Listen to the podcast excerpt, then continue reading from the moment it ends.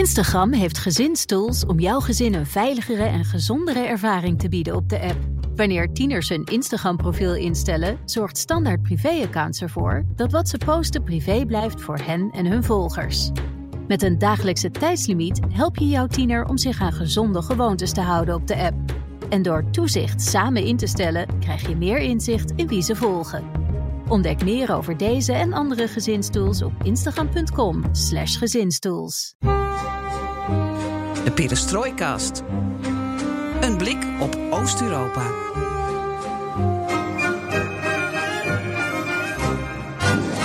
Welkom bij BNR Perestrooikast. De tweede aflevering alweer van de enige podcast van Nederland die volledig oog voor het oosten geeft en heeft, pretenderen wij. Vandaag hoor je verhalen uit uh, Noord-Macedonië, Litouwen, de Visegrad-landen en Roemenië. En je weet het inmiddels, alles ten oosten van uh, de rivier de Elbe kan de komende weken, maanden, jaren in deze podcast besproken worden. Of niet, Floris? Zeker. En wat extra leuk is, wij zijn heel sociaal en democratisch. Dus kun je ideeën inbrengen via Twitter, perestrooikast, of mail ons op perestrooikast.bnr.nl. En met die ideeën gaan we zeker wat mee doen. Ja, Hou je het vol, de hele uitzending? Je bent een beetje verkouden, hè? Ja, dat komt wel goed. Maak je geen zorgen, jongen. Wel lekker zo'n schraperige stem. Deze aflevering wordt korter dan de eerste, beloven we. We gaan het uh, eerst hebben over Noord-Macedonië en de NAVO. Uh, daarna over politieke spelletjes in Roemenië. En de haat-liefdeverhouding tussen Israël en Centraal-Europa. En natuurlijk eindigen we met een mop uit de Russische, Russische bar van Joost Bosman. De mop die in de eerste aflevering zo'n groot succes was. Mijn naam is Geert-Jan Haan. En ik ben Floris Akkerman. En dit is BNR Perestrooikast.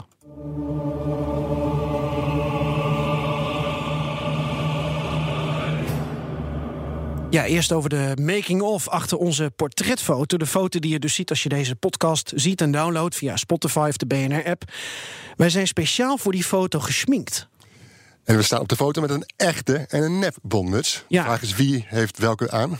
Ja, en nou en waar ik ook naartoe wil, Floris. Jij draagt een zwart Adidas jack, nu weer. Weer expres, ja. Ja, um, want dat is een geliefd kledingmerk in uh, Oost-Europa. En jij wil daar het een en ander over uitleggen. Ja, ten eerste ben ik er zelf, loop ik er zelf graag in rond. Um, toen ik in 2009 zelfs naar Rusland ging, had ik een, ook zo'n Adidas. Communistisch rood als kleur, dus het paste goed bij de omgeving. Uh, maar Adidas is de kleding van de Gopniki, een subcultuur in Oost-Europa. Elke Litouwer, Rus of Oekraïner kent het woord. En Gopniki, die hangen wat rond in armoedige flats in de buitenwijken van, uh, van de steden. Ze roken, drinken, dragen dus Adidas kleding zijn gek op van die zonnebloempitten. Die zie je dan ook over op de grond liggen als ze zijn uitgegeten. En ze zitten graag gehurkt op de grond.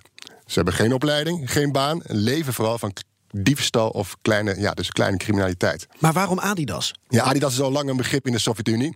Tijdens de Olympische Spelen in 1980 was het Adidas uh, die het, uh, de Sovjet-atleten kleden. Dus die liepen daar allemaal rond in, uh, in Adidas kleren. En opeens was het dus voor vele Adidas een hemme dingetje. Maar te duur, te onbereikbaar, te westers. Dus ze kwamen er niet aan om die dingen te kopen. Oh. Totdat in 1991 de Sovjet-Unie uiteenviel en Aziatische nepkleding de grens binnen stroomde. En opeens was Adidas, zij het in nepvorm, voor iedereen bereikbaar. Nou, die Wigladish Avigena Vetem Nariade moet ik zeggen, Floris. Je ziet er goed uit, fantastisch, in dat zwarte jack. Dank je, dank je, dank je, dank je. maar jij hebt in Litouwen, in veel nieuws, ook twee uh, politici, wereldberoemde mensen, in zo'n zwart Adidas jack gezien, hè? Ja, ik heb twee soulmates, net zoals ik, uh, hebben, droegen ze ook een zwart Adidas jack. Um, Adidas en Gopniki, die subcultuur wordt ook gebruikt om te spot te drijven met, uh, met politici. En wie met een zo'n zwart Adidas jack wordt afgebeeld, wordt neergezet als iemand zonder hersens. Oh. Dank u, dank u. Nou, ja. staat je goed. Uh, ja, dank je, dank je, dank je. Uh, in een Vilnius heb je een, uh, in Litouwen dus, heb je een uh, hamburger tent. En daar heb je een muurschilderij van Poetin en Trump. En beide dragen een, een zwart Adidas jack. En ik sprak daar met de kok van die hamburger tent. En die zei me van, ja, samen zijn zij het hoofd van de Gopniki. De opperbaas van de criminelen. Nou, weten we ook weer hoe dat zit. Um, we ritsen het Adidas-jack open en verlaten Litouwen. Tijd voor het eerste bezoek aan een gloednieuw land.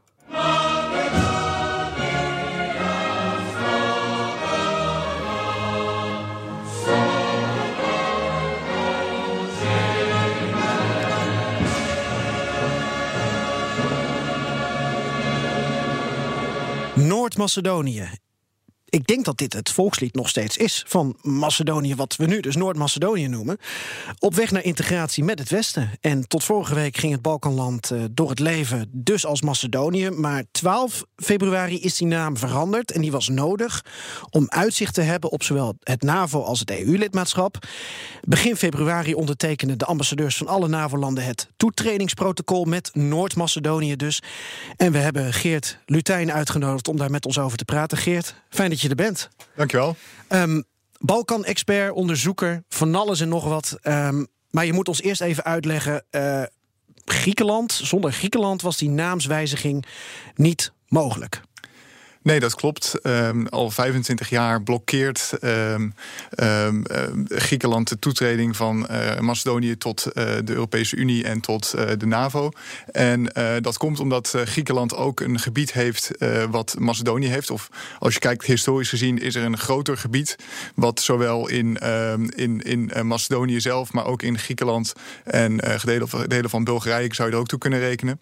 En nou ja, goed, in ieder geval was het dus niet acceptabel voor Griekenland dat um, de naam Macedonië um, alleen uh, zeg maar het, uh, de naam van dat land zou worden. Ja, het zit diep. Ik zat wel eens in het vliegtuig vanuit, volgens mij, Thessaloniki, naast iemand uit Macedonië. Um, en ook naast een Griek trouwens. En de Griek had het constant over Skopje of Fyrom. Maar de naam Macedonië mag niet gebruikt worden hè, in dat land.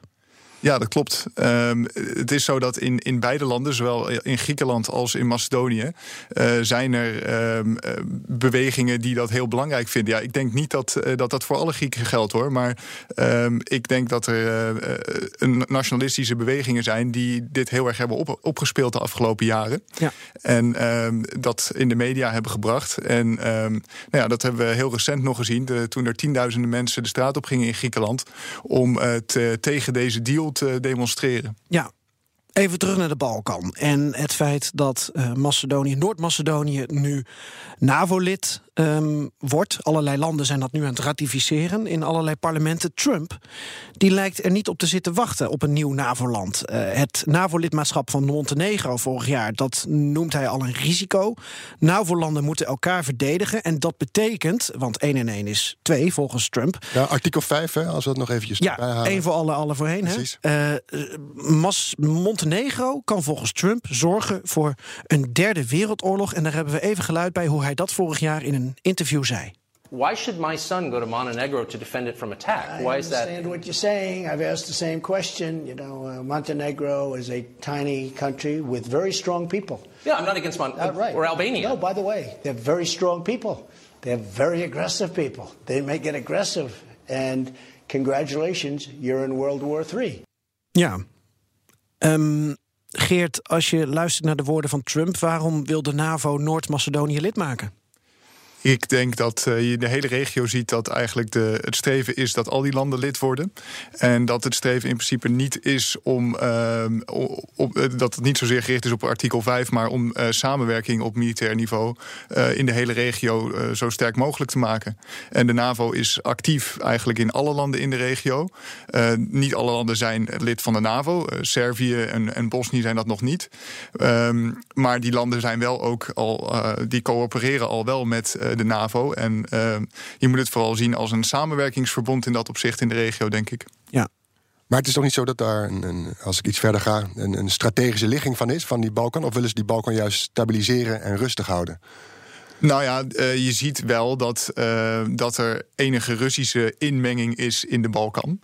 Um, ik zou niet zeggen dat de Russen uh, verantwoordelijk zijn voor de instabiliteit van de regio. Dat gaat veel te ver. Maar die, die willen wel ook invloed houden in de regio. En dat de NAVO daar, ehm, daartegen ehm, in de geweer komt. En dat ze daarom ook die landen willen laten toetreden, dat is wel duidelijk. Ja. En waarom wil Noord-Macedonië lid worden? Nou, om die alliantie dus ook met het Westen uh, te beklinken. En om ook uh, duidelijk daar een kant in te kiezen. Um, het is niet zo van, uh, yes, er is een leuke club opgericht en daar willen we bij horen. Nou ja, uh, ik, ik, ik denk wel dat ze dat ook zo zien. Maar uh, ik denk dat het voornamelijk gaat om samenwerking in de regio. En niet om niet ge geïsoleerd te worden in de regio. Ja. Ja, 70 jaar NAVO uh, dit jaar, uh, mm -hmm. binnenkort. Uh, bij eerdere NAVO-uitbreidingen kon je nog zeggen dat het is om, om deze landen te beschermen tegen Rusland. we hadden het er net al even over. en dan denk je ook aan de Baltische Staten of Polen. Um, daarvoor was de NAVO ooit opgericht tijdens de Koude Oorlog. Um, maar zo'n dreiging geldt toch niet voor Noord-Macedonië? We hebben het over destabiliseren, maar niet over actieve dreiging. Nee, dat klopt. Maar uh, je moet toch dat destabiliseren wel serieus nemen. Je ziet dat, um, dat er uh, bijvoorbeeld uh, nu dus bij die toetredingsgesprekken de, de, de Russen wel hebben geprobeerd om dat tegen te houden. Dat, dat die deal er zou komen tussen Griekenland en, en, en Macedonië. De Russen vonden dat eigenlijk die kwestie tot in de Veiligheidsraad moest worden besproken, worden voorgelegd, die naamsverandering. Hè? Dat niet alleen Griekenland en Noord-Macedonië, Noord-Macedonië daarover mochten beslissen. Maar het moest tot in de hoogste regio's moest dat, uh, uh, worden beklonken, of in ieder geval worden besproken. Ja, ze presenteren zich als vertegenwoordigers van het internationaal recht, wat ik vrij ironisch vind. Um, maar ik denk dat, dat vooral ook de situatie op, in Macedonië zelf en in Griekenland zelf, de invloed die ze daarop hebben, dat dat, we, dat, dat toch het gevaar is. Je ziet dat de regio instabiel is, omdat er hoge werkloosheid is. Het gaat economisch helemaal niet goed. En om daar in die regio kun, kunnen dus nationalistische gevoelens gemanipuleerd worden. Ja. En uh, je ziet dat, uh, dat, dat dat actief gebeurt. De, bijvoorbeeld een uh, Grieks-Russische uh, magnaat. Die heeft die onder andere de PAOK Saloniki, de voetbalclub, bezit in, in, in Griekenland. En die, die, die is daarmee bezig om, om protesten tegen deze deal te organiseren. Ja. Um, dus die invloeding van Rusland die is er wel degelijk. En, um, maar ja, van Amerika ook wel als je zo naar Trump beluistert, die heeft ook een duidelijk idee van uh, de Balkan. Niet altijd even positief. Nee, zeker niet. Ik denk ook niet dat, uh, dat we kunnen zeggen dat, uh, dat Europa een, een heel duidelijk alternatief heeft geboden.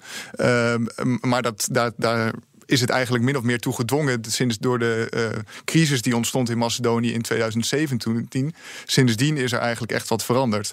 Uh, tot 2017 was Krujewski aan de macht, een ja. uh, nationalist in, die, die steeds verder ehm, bezig was met corrupte praktijken. En uiteindelijk is de bevolking in Macedonië daartegen in opstand gekomen. En dat heeft geleid tot een regeringswissel. En sindsdien is eigenlijk in Macedonië de, de tendens echt uh, duidelijk pro-Europese Unie en pro-NAVO. Ja, Zaev is nu uh, ja, in charge. Zoran Zaev. En um, ja, en het is ook voor de verwachting dat nu de naamdeal met Griekenland dus uh, ook rond is. Uh, dat ook uh, de EU-toetreding in deze zomer een nieuw leven in zal worden geblazen. En dat onderhandelingen gaan beginnen, zoals dat ook in de regio in Servië en in Montenegro is gebeurd. Ja, nog even terug naar de, naar, naar de NAVO. Want ik las een stuk van uh, Leonid Berzitsky, bekende opiniemaker voor Bloomberg. En die schreef: Het heeft geen nut, het heeft geen toegevoegde waarde. En zeker niet voor Donald Trump om Noord-Macedonië toe te laten tot de NAVO. Als je erover nadenkt, um, wat hebben we aan Noord-Macedonië, even als NAVO? Um, heeft hij een punt? Ja, nou ja, goed. Ja, ik zie de NAVO als een, als een organisatie die, uh, uh, waarvan het belang is om, om, om samen te werken op, uh, op militair gebied. En, en niet zozeer om. in die, in, die zin, in die zin heeft Macedonië heeft, is natuurlijk maar 2 miljoen mensen. Dus het is een heel klein, klein land. En het zal wat dat betreft geen significante bijdrage leveren. Maar het is wel belangrijk om in die hele regio uh, als NAVO actief te blijven. En, en om uh, dus die landen ook te verenigen, denk ik. Ja, het is nog even wennen, hè? Noord-Macedonië. Volgens mij hebben we het allemaal een paar keer fout gezegd. Dat we nog Macedonië zeggen in plaats van Noord-Macedonië. Maar, uh...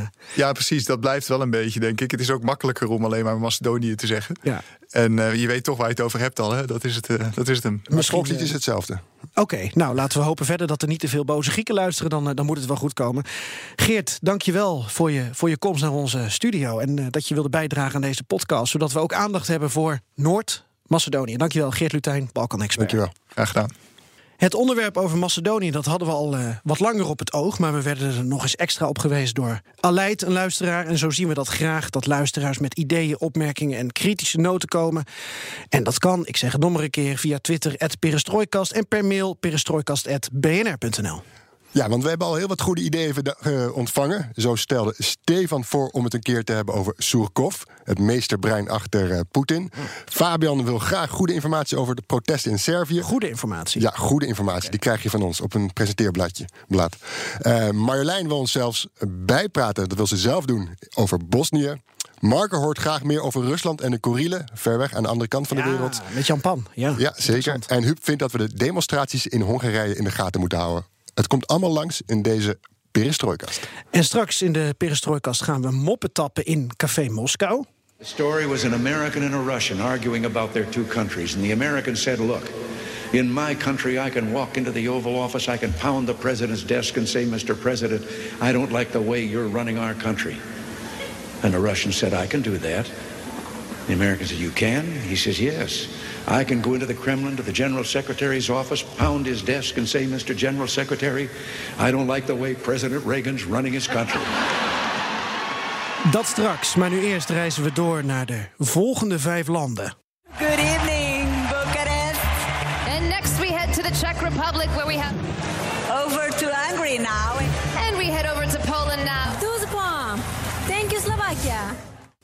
Bij ons in de studio zijn Jan van Bentum, buitenlandscommentator voor het Nederlands Dagblad, en Nausicaa Marbé, columnist bij De Telegraaf. En geweldig dat jullie er zijn. En uh, dat jullie uh, willen meepraten over de haat-liefde verhouding uh, tussen en het Israëlbeleid van, laten we zeggen, Centraal-Europa en Israël. En um, ja, we hebben jullie al weken terug benaderd om hierover te praten.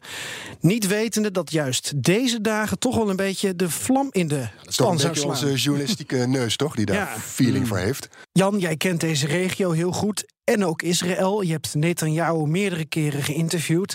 En Nausicaa, je woont 37 jaar in Nederland al, maar bent opgegroeid, heb je jeugd doorgebracht in Roemenië, opgegroeid in een uh, Grieks-Joods gezin daar, in Boekarest.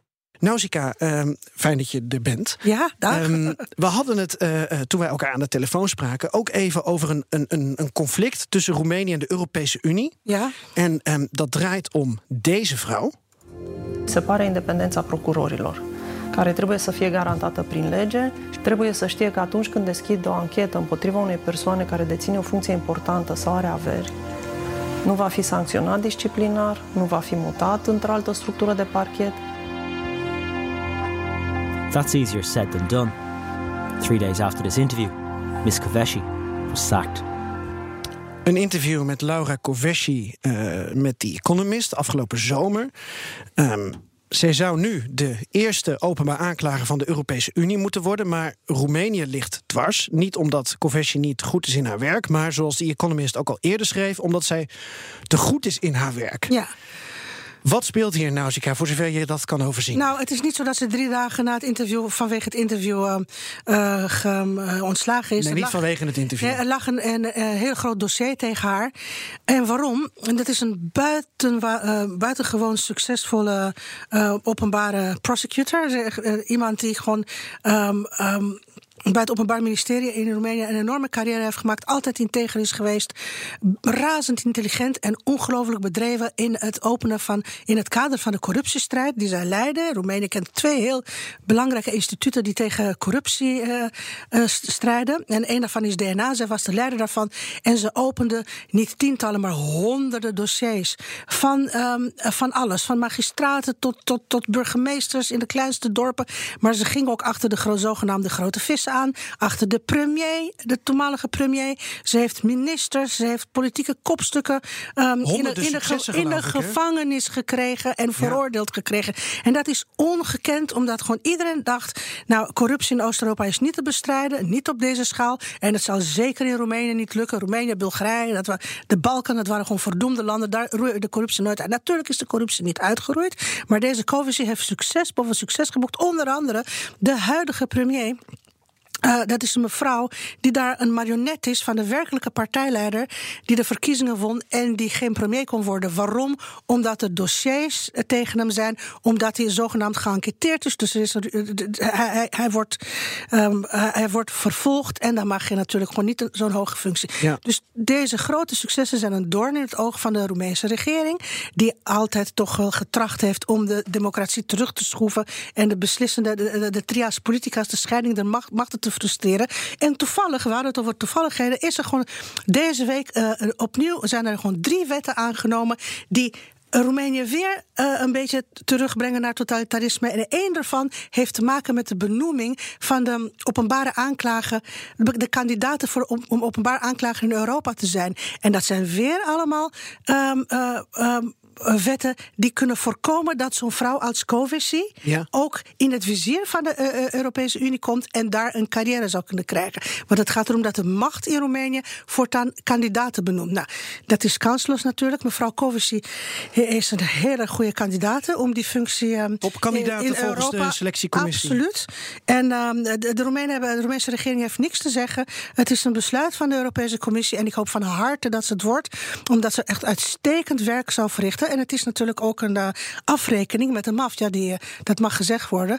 Um, de mafiozen die deels de macht hebben in Ja. Boekarest. In Roemenië- Nou heb ik misschien goed nieuws voor je. Want afgelopen zaterdag heeft Frans Timmermans, Haar eh, gesteund, vicevoorzitter ja. van het eh, Europese Commissie, die heeft zich duidelijk Ja. voor haar uitgesproken. Ja. En gezegd, ja, er is Dat is geen een, eh, sprake van dat die strijd tegen corruptie in Roemenië gestaakt zal worden. Nee, nee, en ook niet dat, zij, dat, dat ze luisteren naar de Roemeense regering. Om haar, want de Roemeense regering heeft dat geprobeerd. En dat is gewoon echt een enorme zet. Want Roemenië is natuurlijk gewoon echt de voorzitter. Ja, En, Roemenië is dit half jaar Ja. voorzitter van de Europese Ja, Unie. ja. En gaat dwars liggen bij zo'n belangrijk. Ja, dan, dan, dan zie je de verkniptheid van zo'n land dat niet beseft hoe de interesses lopen, hoe belangrijk je bent in Europa, wat je voor, je, voor jezelf kan doen. Het gaat gewoon echt de miserige maffiastrijd voeren die ze thuis voeren in Boekarest, proberen ze nu ook in de Europese Unie te Want het voeren. zou is niet zo kunnen. Het is beschamend. Het zou is- niet zo kunnen dat de Roemeense politici misschien een klein beetje gelijk hebben en dat ze gewoon niet geschikt is voor deze functie. Nou ja, nee, dat, dat lijkt me gewoon. Dat lijkt me nee. Dat is echt de beste. eh, z- Zij heeft gewoon haar sporen in Roemenië verdiend. En ze heeft zoveel goed gedaan. Ja. En ze is op zo'n smerige manier ontslagen. Ze hebben gewoon echt de, de president eh, in, in de klins gehad. En met een besluit van het Constitutionele. Hof. Ja, Ja. ja. want die is eigenlijk wel fan van haar, toch? Ja, maar die heeft haar moeten ontslagen omdat hij gewoon echt niet anders kon. Hij, Ja. hij, eh, hij, hij had een ondemocratische daad verricht als hij zich had verzet. Dit- Maar eh, omdat het gewoon een besluit van het Hof was. Dus hij moest het wel, het was zijn taak. Maar zodra hij haar ontslagen heeft, heeft hij zich ook achter haar geschaard. Hij heeft haar gesteund. Hij is op straat geweest voor de demonstraties voor zeggen. haar. Ja. Die Dus- demonstraties van afgelopen augustus die hadden toch, waren toch mede ook met dit als achtergrond? Nou, de corruptiebestrijding had achtergrond, ja. En deze schandalige, eh, dit Ontslag schandalige ontslag. ja. En de wetten natuurlijk. De wetten die gewoon op een heel smerige manier...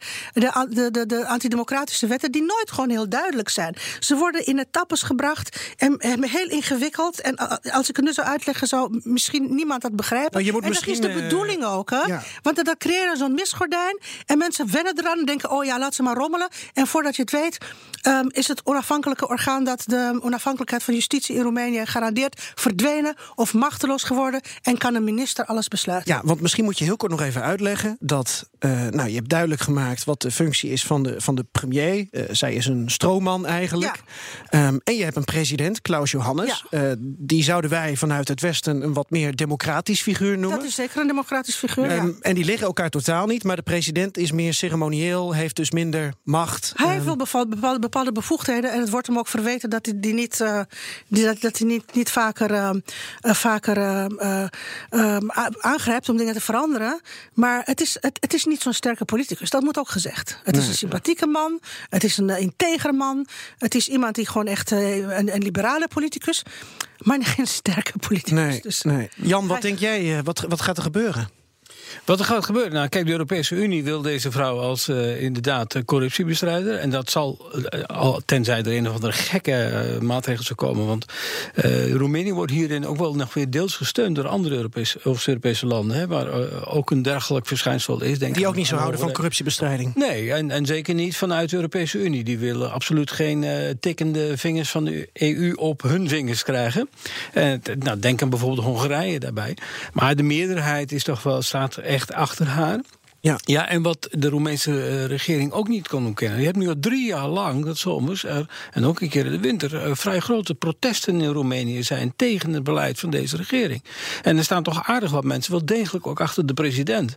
Dus uh, die. die Zolang de democratie in Roemenië er is en de Roemeense bevolking van plan is om een eind te maken aan die corruptie, zijn die mogelijkheden daar. Wat Ja. denk jij, Zie je die eh, protesten nu ook trouwens, of niet? Nou, de protesten, ja, eh, kijk, ze, ze zijn sterker nog, ze, eh, ze zijn zichtbaar al drie jaar, wat, precies wat je zegt, maar ze zijn nog al langer gaande. En het begint met sit-ins in dorpen ook. Het begint in de provincie. Het begint met mensen die bijvoorbeeld eh, urenlang, ehm ehm, tien of twintig man, die urenlang met een fiets voor een stadhuis blijven cirkelen. Om te protesteren tegen een krankzinnige maatregel en, en, en, en, en, en, ehm, corruptie in de provincie. Tot en met de aanswellende grote demonstratie waarbij soms 1 miljoen mensen op de been komen. Ja. Wat er afgelopen zomer is geweest, er is gewoon geweld gepleegd. De staat heeft gewoon ehm ordentroepen eh, eh, ingezet. En ze hebben gewoon echt mensen in elkaar gemapt. En ze hebben gewoon eh, traangas gebruikt. Er zijn mensen, ehm, er is iemand overleden. Er zijn mensen in het ziekenhuis terechtgekomen. En dat heeft de protesten een heel klein beetje, heel klein beetje gedempt. Maar niet het esprit, niet de wens om zich te verzetten. Dus ik verwacht dat, eh, dat, dat, dat, dat, ze, dat ze weer zullen oplaaien. Want het houdt niet op. Er, is een, er zijn twee grote oppositiepolitieke bewegingen ontstaan vanuit die protesten. Eén is geaffilieerd aan uh, En Marche van uh, Macron. Anderen die gaan meedoen aan de volgende verkiezingen. Uh, mensen, er staat een nieuwe generatie politici op. Jongere mensen, westers georiënteerd, liberaal. Er is geen sprake meer van links en rechts hè, in Roemenië. Het, is, gaat erom, het is geen strijd tussen links en rechts, maar gewoon wie is er voor de democratie? Of je nou gewoon op zijn rechts of op zijn links. Wie is er voor liberalisme? Wie is er tegen totalitarisme? Ja. Wie is er voor, voor, voor, voor, voor de scheiding der machten? Dus de, deze basale dingen moeten daar nu alweer bevochten worden. Terwijl ze in de, uh, in, de, uh, in de eerste anticommunistische grondwet al verankerd zijn. Ja. Maar door de maffia, ik noem het voor het gemak maffia, want in feite is dat een uh, maffia die, die, die regeert, uh, teniet gedaan worden. Het klinkt, het klinkt gek, maar ik, ik, moet een beetje denken aan de protesten nu vijf jaar geleden op het Maidanplein in Oekraïne. Waar eigenlijk exact hetzelfde speelde. Een mafioze regering van Janukovic die echt het land plunderde.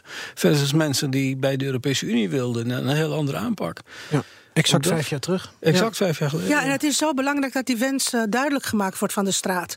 En het is dat de wens van de straat. Daar zitten ook academici bij, samen met priesters, samen met mijnwerkers, met arbeiders, gedragen. jonge mensen, ja. met hun grootouders, soms in, in, in, in een rolstoel. Het is ongelooflijk wat je ziet. Het is echt een hele grote, diverse samenleving. Buitenlanders, allemaal Roemenen uit het buitenland, die gewoon echt helemaal geïntegreerd zijn in Canada of Australië of, of, of Engeland, Duitsland. En die komen daar Terug. en die, uh, Ja. die die, die, komen met hun eigen inbreng. Ja. Mensen hebben gewoon echt uh, volgen de buitenlandse media perfect, volgen de uitspraken van Timmermans, hebben kritiek, zijn gewoon echt ontzettend goed geïnformeerd. Ja. Dus um, um, de civil society leeft. En, uh, en, is ontzettend waardevol wat dat betreft. Ja. En zolang daar geen geweld tegen gepleegd wordt, hè, want dat zouden we zeggen, dat gewoon na, na het communisme en na die bloedige revolutie van de 98, is het de bedoeling dat protesten niet meer uh, in, in, bloed, bad, in bloedbad eindigen. Dus zolang, zolang die mensen gewoon echt ongedeerd blijven, uh, maken ze een grote kans om toch wel politiek iets te veranderen in het ja. land. Nou, dank jullie wel even voor deze verheldering. En dit moeten we ook zeker blijven volgen wat er in Ja. Roemenië daar gebeurt. Um, naar het onderwerp waarvoor we jullie aanvankelijk voor hebben uitgenodigd. Ook al zo'n lekker luchtig onderwerp om over te praten. um, en Floris, uh, er zijn de nodige ontwikkelingen in dat onderwerp. Uh, wat hadden we ook alweer bedacht? Zeker, je hebt de banden tussen landen in Centraal- en Oost-Europa en Israël. Die relatie lijkt in eerste instantie een beetje vreemd. Aan de ene kant is die band heel hecht, maar aan de andere kant vechten ze elkaar soms ook de tent uit. Uh, voor dit gesprek focussen we ons op uh, EU-voorzitter Roemenië. En de Visegrad-landen, dat zijn Polen, Hongarije, Tsjechië en Slowakije. En al die landen spreken regelmatig met Israël af om te praten over geopolitieke en economische zaken. En Israël, op, uh, van die kant, ziet deze, uh, ziet deze landen als belangrijke partners en maakt dus veel werk van om een voet tussen de deur te krijgen. Ja, in een regio waarover de Amerikaanse minister van Buitenlandse Zaken nog laat zei dat de VS deze juist wat had verwaarloosd. Ja, Israël ziet dat, het, uh, ziet dat anders. Uh, hier een gesprek, een bila bilateraaltje daar, een bilateraaltje hier. Uh, veel conferenties zijn er. En sinds 1991 is er ook een jaarlijkse top tussen Israël en de, en de Visegrad-landen.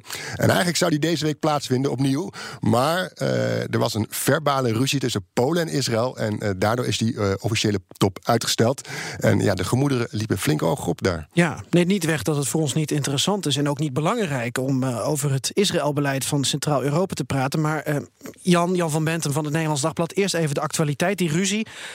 Leg even uit, wat is er nou aan de hand? Nou, het speelt om Polen. En eigenlijk is die ruzie al lang in de maak, al sinds vorig jaar. Uh, toen was de 50-jarige herdenking dat het communistische Polen in 1968 uh, een uh, groot deel van de overlevenden van de Holocaust het land heeft uitgejaagd als een zionistische vijfde kolonne tegen de socialistische regering. Nou, die herdenking die viel al slecht in Polen. Tegelijkertijd was daar die wet die werd aangenomen dat je niet meer mocht spreken over Poolse betrokkenheid bij de Holocaust. Dat zou bestraft worden met gevangenisstraf. Daar was in Israël heel veel over te doen. En ook in Polen zelf en ook in Europa. Uiteindelijk is die wet wat afgezwakt. Maar die discussie is gebleven. En vlak voor uh, deze top, die dus zou zijn gehouden gisteren, uh, is er de Warschau-top geweest, ook over het vredesproces in het Midden-Oosten. Daar zat pre premier Netanyahu was er aanwezig. En daar zei hij dat het niet te, uh, gewoon niet te ontkennen valt dat Polen betrokken waren bij de Jodenvervolging. Dat die collaboreerden ja.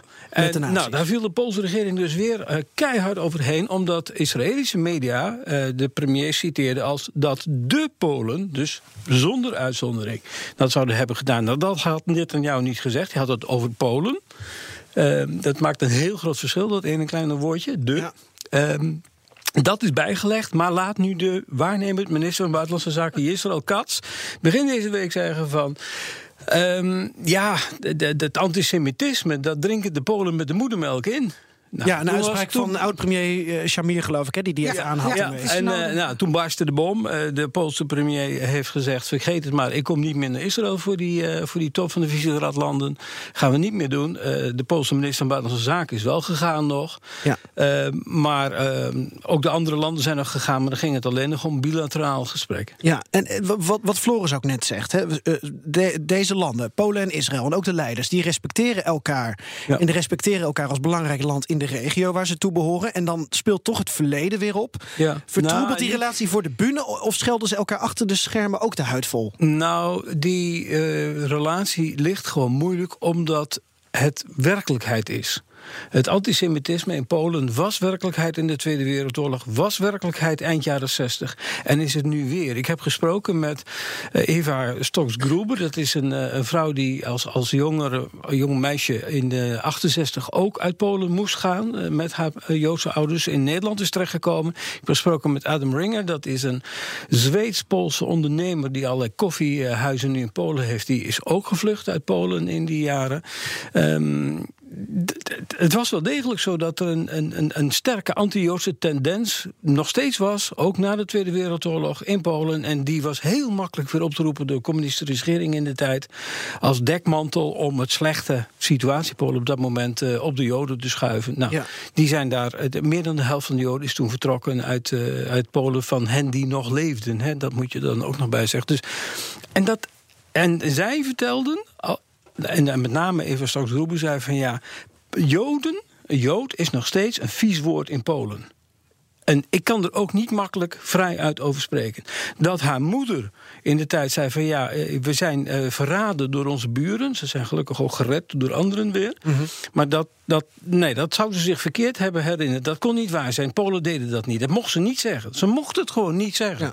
Maar je hoort nooit wat, en misschien maak ik een stap te ver hoor, maar um, je hoort nooit of weinig over uh, sancties bijvoorbeeld. Over dat Israël dan zegt van nou, uh, Polen, als je zo doorgaat, dan leggen we sancties op. de handel gaat gewoon door.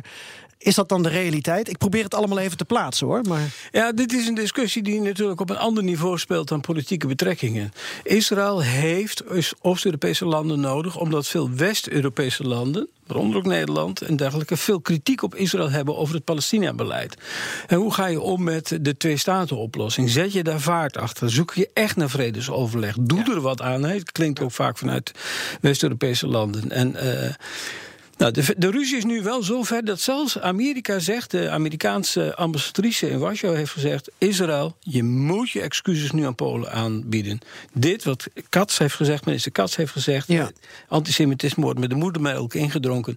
Dat kun je niet overeind houden. Dat gaat echt te ver. Ja. Daarvoor is die samenwerking die nodig is te belangrijk. En dat misschien allemaal door een vertaalfoutje in het begin. Daar omdat- begon het vorige Nou ja, week In, mee, in Slavische talen heb je niet altijd lidwoorden, dus dat kan zomaar verkeerd vallen dan. Ja. Ehm, eh, eh, Nausicaa, ehm, al- als we die, die Israël.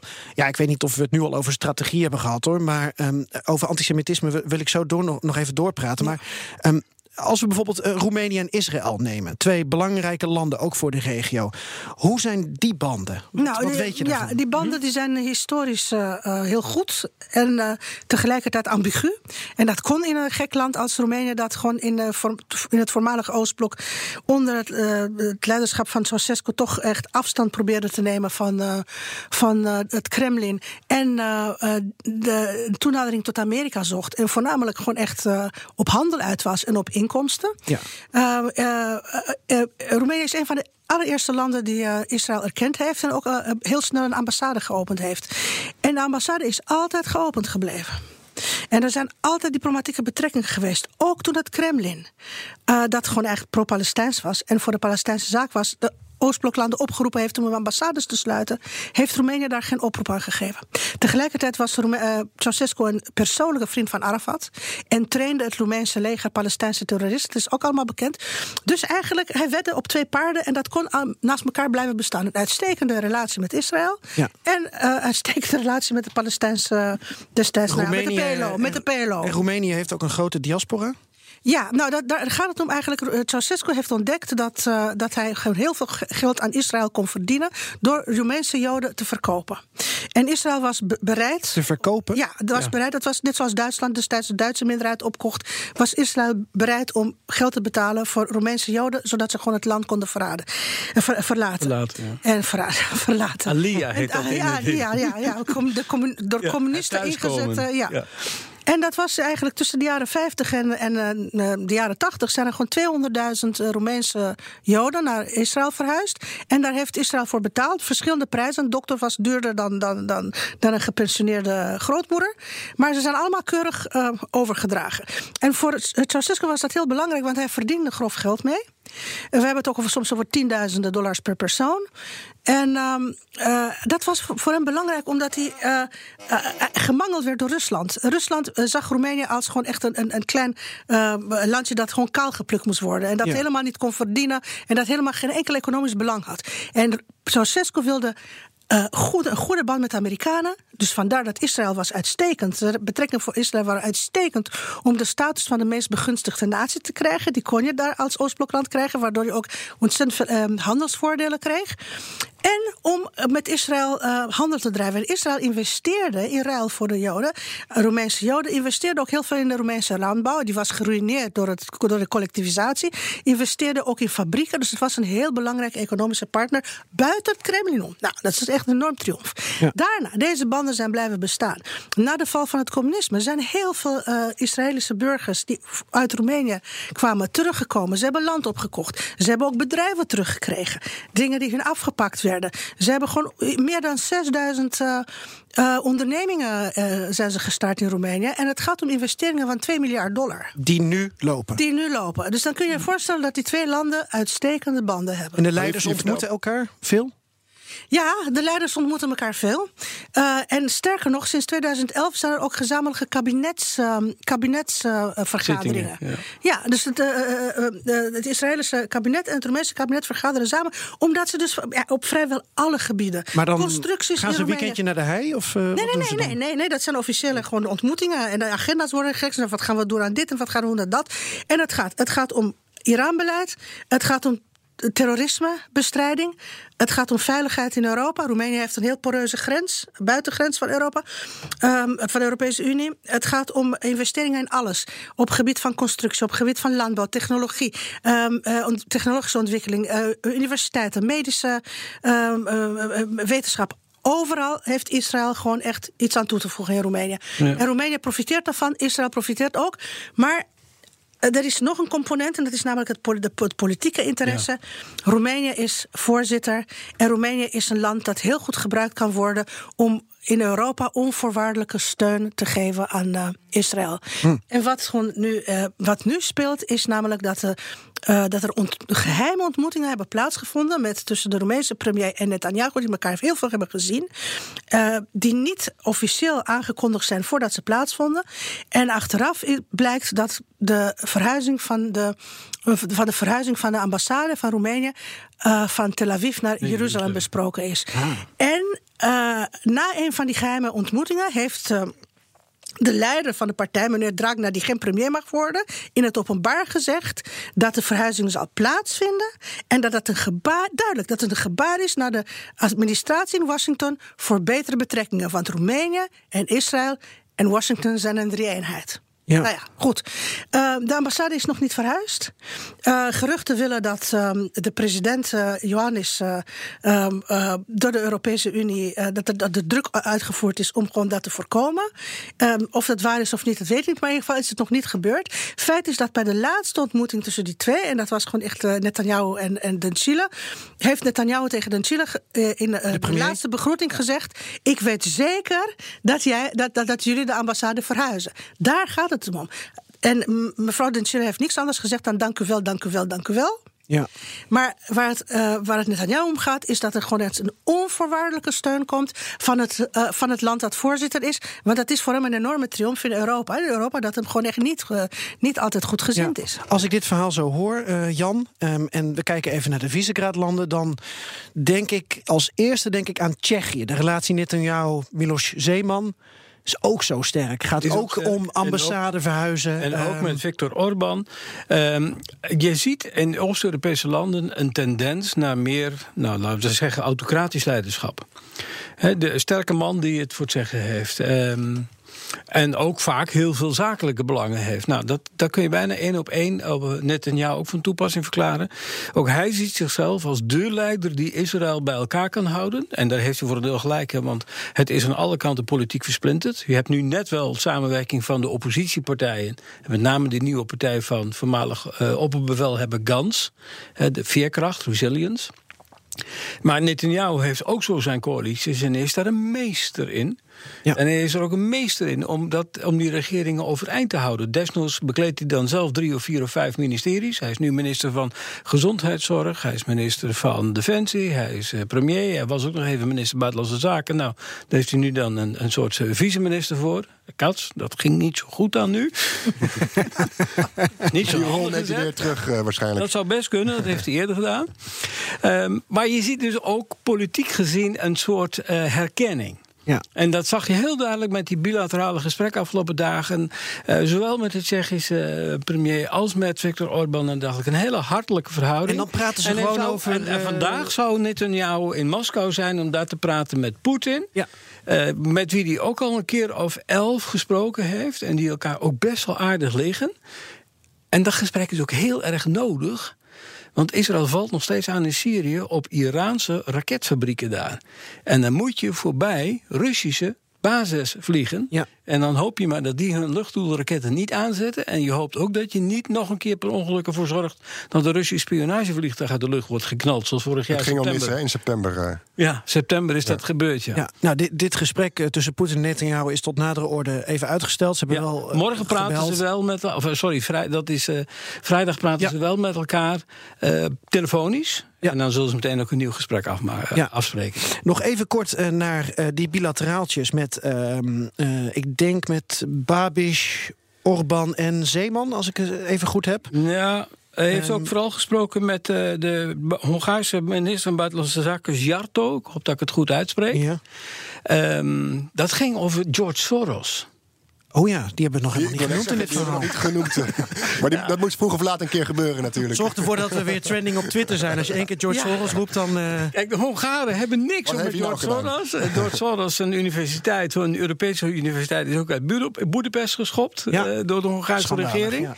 ja. Eh, George Soros is ook een Jood, is ook eh, duidelijk, komt hij voor die identiteit uit. En, en nu heeft de Hongaarse minister van Buitenlandse Zaken, Peter Zidjarto, eh, verteld van ja, luister eens, we hebben geen moeite met het geloof in het Jood zijn van George Soros, maar we hebben alleen maar moeite met zijn politieke opvattingen. En dat heeft hij dan aan Netanyahu uitgelegd eh, gis- eh, eh, donderdag. Ja, we hebben, we hebben gewoon te weinig tijd om die handel verder, verder uit te, te lichten. Maar eh, om bij Hongarije even te blijven. Want wat me nog opviel, en dan komen we op het antisemitische vraagstuk... waar we eigenlijk ook gewoon niet omheen kunnen om dat Nee, te bespreken. Eh Orbán heeft na ehm, het, het eh, bilateraaltje in Israël... heeft hij op een persconferentie gezegd... het doel van de Europese verkiezingen, die zijn eind mei... is om Europa te reinigen van antisemitisme. Uh, Nausicaa, wat is je, je, je gedachte daar dan bij als hij dat zegt? Nou ja, mijn gedachte is grootspraak natuurlijk. Ja. Uh, want uh, dan moet je gewoon in je eigen land gaan kijken. En je moet ook nog naar de eigen, eigen politici kijken. En, uh, en het is. het is natuurlijk kun je daar niet op tegen zijn. Maar um, het is een beetje praten met een dubbele mond. Dus ook Orbán die zich ook opwerpt als hoeder van de ja, dat, joods-christelijke cultuurtradities. Ja, maar hij heeft, hij heeft wat goed te maken. Want in die hele campagne tegen Soros, ja. die hij ook persoonlijk heeft gevoerd. Ja, ze hebben ook auto's met pamfletten laten rondrijden in Brussel waren ook pamfletten die eigenlijk wel antisemitisch konden ja, noemen. Absoluut, waarin de Joodse identiteit van Soros ja. wel degelijk een rol ja. speelde. En dat, nou ja, Victor ja, Orbán heeft zich daar niet voor geëxcuseerd. Nee, maar daarvoor en... heeft dus zijn minister van Buitenlandse Zaken nu excuses aangeboden. Maar hij is niet geloofwaardig. Met deze gewoon, nee. Hij is niet geloofwaardig. Uh, nu, nu komt er natuurlijk de vraag: wat heeft uh, Netanyahu te zoeken in landen die zo antisemitisch zijn? Want ja, wat heeft Netanyahu daar te zoeken? Antisemiet, en dat, dat, dat, is eigenlijk een echt, dat is echt, echt een, een interessant probleem. Dat is een interessante zet. Kijk, Netanyahu kijkt uh, verder dan dat antisemitisme en eigenlijk ook op, op, zijn korte termijn politiek. Hij wil bepaalde doelen bereiken in Europa. Hij kijkt naar heel erg totalitaire, autocratische leiders die het leuk vinden om dwars te zitten in Brussel. En die kan hij uitstekend inzetten. En dat, ze, dat er antisemitisme is in die landen, dat bevalt hem natuurlijk niet, maar dat komt op het tweede plan. Dat zien we later wel. Eerst de belangen in Brussel veiligstellen. Ja. Uh, er is heel veel kritiek op daarop, dat weet hij zeker. Er verschijnen in Haaretz opiniestukken. En rabbijnen hebben tegen hem gezegd... je zult nooit prof kunnen profiteren en goede zaken kunnen doen... met landen die jou misschien ergens in steunen... maar die in wezen antisemitisme toestaan en dat laten groeien in Europa. Uiteindelijk pakt het altijd uh, slecht uit. Uh, dat is een, een, een, een standpunt dat ik deel... Ja. Maar Netanyahu kijkt anders, die kijkt verder. Die, uh, die, die, die, die is bezig met, met machtspolitiek. En die wil gewoon binnenharken wat er, wat er valt. En misschien, misschien heeft hij ook gelijk dat hij denkt van juist die landen die voor mij gevaarlijk zouden kunnen zijn, kan ik inpalmen. Dat is, het een, is een soort strategie. Er zit nog iets bij en dat is meer psychologisch. Um, je ziet dat ook in West-Europese landen het antisemitisme wel degelijk herleeft. Dat ook nog. Dat ook nog. Frankrijk ja. bijvoorbeeld ja. telde vorig jaar 74% meer aanslagen, niet incidenten, maar nee. echt aanslagen, ruim 500 tegen Joodse nee, burgers. Duitsland ook, ja. In Duitsland is het toegenomen dan met 10%, dus niet 74. In Groot-Brittannië neemt het al jaren toe, zelfs in de Verenigde Staten neemt het ja. aantal antisemitische incidenten toe. Um, der, en dat komt hard aan in Israël. Want je hebt en de kritiek van West-Europese landen via de Europese Unie ook. Van joh, je moet. Je beleid is fout, nederzettingenbeleid, noem maar op. Dat, dat is al een heel gevoelig punt in Israël zelf. En dan zie je ook nog dat in diezelfde landen, wat de, de politici en dergelijke ook roepen over democratie en dergelijke, wel degelijk het antisemitisme ja. leeft en groeit. Ja. En um, de, wat je dus al zegt, hij, hij, kijkt verder dan het antisemitisme in hoe ga ik met landen om. Ja. Dat geldt natuurlijk ook voor West-Europa. Maar als dat je vanuit Israël dat, kijkt, ja. is het plaatje van West-Europa niet zo rooskleurig als nee. het was. Nee, nee. Dat, is, dat, is, dat is natuurlijk ook een punt. Dat heb ik ook gevraagd. Als ik dus heel harde kritiek heb op die Oost-Europese leiders, dan moet ik helaas ook de conclusie trekken dat het antisemitisme hier groeit. En dat hij eigenlijk precies hetzelfde heeft als bij Merkel of bij Macron op bezoek komt. Die kunnen het antisemitisme in eigen land ook niet En dan is er nog een element. Ik heb uh, de, premier, premier Netanyahu zelf diverse keren ontmoet en ook, ook met hem gesproken. En um, het grote gevaar in zijn hoofd is Iran. Ja. En juist West-Europese landen Frankrijk, Groot-Brittannië, Nederland en Duitsland zijn sterke voorstanders van de nucleaire deal met Iran. En hij gelooft niet dat Iran wil afzien op langere termijn van een atoombom. Hij gelooft het echt niet. En um, daarin uh, ziet hij dus ook uh, mogelijkheden om binnen Europa, misschien via Oost-Europese landen, ja. wat, wat, wat andere gedachten binnen te brengen. Um, en dat komt ook in Europa al wel omdat de Europese landen zelf nu ook zien. Merkel heeft het gezegd, Macron heeft het gezegd, dat Iran nog steeds doorbouwt aan ballistische raketten. Waar heb je die dingen voor nodig anders dan voor Juist. Ja. Ja, ik, ik, ik moet hem afronden, want we kunnen hier nog uren over doorpraten. En dat is ook wel nodig als ik jullie zo beluister. Ehm, laatste vraag voor beiden. Kom eens toch een keer terug. Ehm, ik stel jullie allebei even een vraag vanuit eh, het gebied waarvoor we jullie eh, ook hebben uitgenodigd. eh, Centraal Oost-Europa. En uh, Nausicaa, je mag het ook vanuit Roemenië bekijken. Dit verhaal, eh, het antisemitische verhaal, daar focus ik me even op. W- Gaat dat de relatie Israël-Roemenië beïnvloeden? Nee. De, de, nee, um, het antisemitisme bestaat in Roemenië en tegelijkertijd is er een enorme gewenning aan, aan Israël, aan zaken doen met Israëlers. Uh, wat ik daarnet vergeten ben om te vertellen, de adviseur voor Israëlische uh, zaken van de Roemeense premier is een persoonlijke vriend en de arts, meneer uh, Berkovic, de arts van Netanyahu. Het is bijna familie. Dus de ruzies die kunnen ontstaan, zijn ruzies die binnen een familie ontstaan. Zo hecht is het inmiddels geworden. Ja. En natuurlijk, um, opmerkingen over de Tweede Wereldoorlog. Je hebt het nu met Polen gezien. Die kunnen gewoon echt uh, verkeerd begrepen opmerkingen. of bravade of grootspraak. kunnen altijd tot wrijvingen leiden. Maar uiteindelijk zijn de onderliggende belangen te groot. om dat te laten exploderen vanwege het antisemitisme dat er nu is. Ik weet niet wat er gebeurt. als daar gewoon echt uh, pogroms plaats gaan vinden. Nee. Maar nou, laten we zover, van niet. zover zijn we niet. Nee. Daar wil ik ook niet op, over vooruit denken. Nee. Maar uh, Jan, de relatie Polen-Israël heeft wel duidelijk een knauw gekregen. Ja. Um, hoe denk jij dat dit zich gaat ontwikkelen, de relatie uh, Netanyahu en de Visegrad-landen? Als, nou ja, la, laten we even bij Polen blijven, omdat het dan geen Visegrad-land is. Maar uh, mocht inderdaad uh, Katz of de Israëlische regering hun excuses aanbieden voor de uitspraak over het indrinken van het antisemitisme, dan kan die relatie snel hersteld worden. Ook omdat in Polen zelf een discussie over het antisemitisme is ontstaan door het, wat er allemaal gebeurd is. Ja. De Visegrad-landen zal Israël op blijven werken, omdat Israël bijna wanhopig op zoek is naar bondgenoten, uh, niet alleen economisch en politiek, maar ook bondgenoten die willen luisteren naar de zorgen die ze hebben over Iran. Wat inderdaad raketfabrieken bouwt voor Hezbollah in, in Syrië. Waar Israël om de havenklap aanvalt. Ja. En waarover hij dus met Poetin gaat praten ja. vandaag. En er is nog een component, even snel. Dit zijn allemaal heel christelijke landen in Oost-Europa. Ja. En er zijn heel veel christelijke politici die het als hun plicht zien, als een goddelijke plicht, om het, uh, om het, het, het, het, Bijbelse land Israël te steunen. Los van alle politieke en economische overwegingen. Dus dat is ook een, comp een cultureel comp comp component dat heel, heel belangrijk is ja. in de regio. Mulțumesc. Zeg ik dat goed? Coupletière. Graag gedaan was dat, denk ik. Jan, uh, gewoon in het uh, Nederlands maar. In ja, Nederlands. Maar. Hartelijk dank voor je komst ja, en voor je uitleg over uh, dit hele interessante en ook vervelende onderwerp om te bespreken. Maar het is goed dat we het hier hebben gedaan en, en we blijven het doen. Dus dank jullie wel. Graag gedaan. In onze eerste aflevering hadden we het over een Oekraïns gasveld en de Poolse brexit. Interessant natuurlijk, maar de meeste reacties kregen we op de mop van Joost. Dus ook nu mag onze man in Moskou deze perestrooikast afsluiten met een Russische dijenkletser. Joost Bosman, correspondent in Rusland voor BNR en het FD. Met welke mop ga je ons vermaken? Komt een man bij de Russische veiligheidsdienst FSB, de voormalige KGB zeg maar. Hij zegt, ik, uh, ik ben mijn papegaai kwijt, die is uit het raam gevlogen. Waarop de FSB-officier zegt, ja maar meneer, wat doet u hier dan? Dan moet u naar de politie of desnoods naar de dierenbescherming. Jawel, zegt die man, maar ik wil toch eerst eens eventjes heel duidelijk stellen... dat alles wat die rotvogel zegt van A tot Z gelogen is. Perestrooikast aflevering nummer 2. Floris, uh, volgens mij hebben we ons weer niet aan de klok gehouden. We hadden ooit het idee om de podcast een half uur te laten duren. Maar Onze belofte geschonden. We gaan knippen. De regio is gewoon veel te interessant. Dus ook deze keer weer een extra lange podcast. En de volgende keer hopen we dat je iets minder informatie van ons krijgt. Maar als je het waardeert, laat het weten via Twitter, perestrooikast... en via e-mail perestrooikast.bnr.nl. Paka. Ajeto.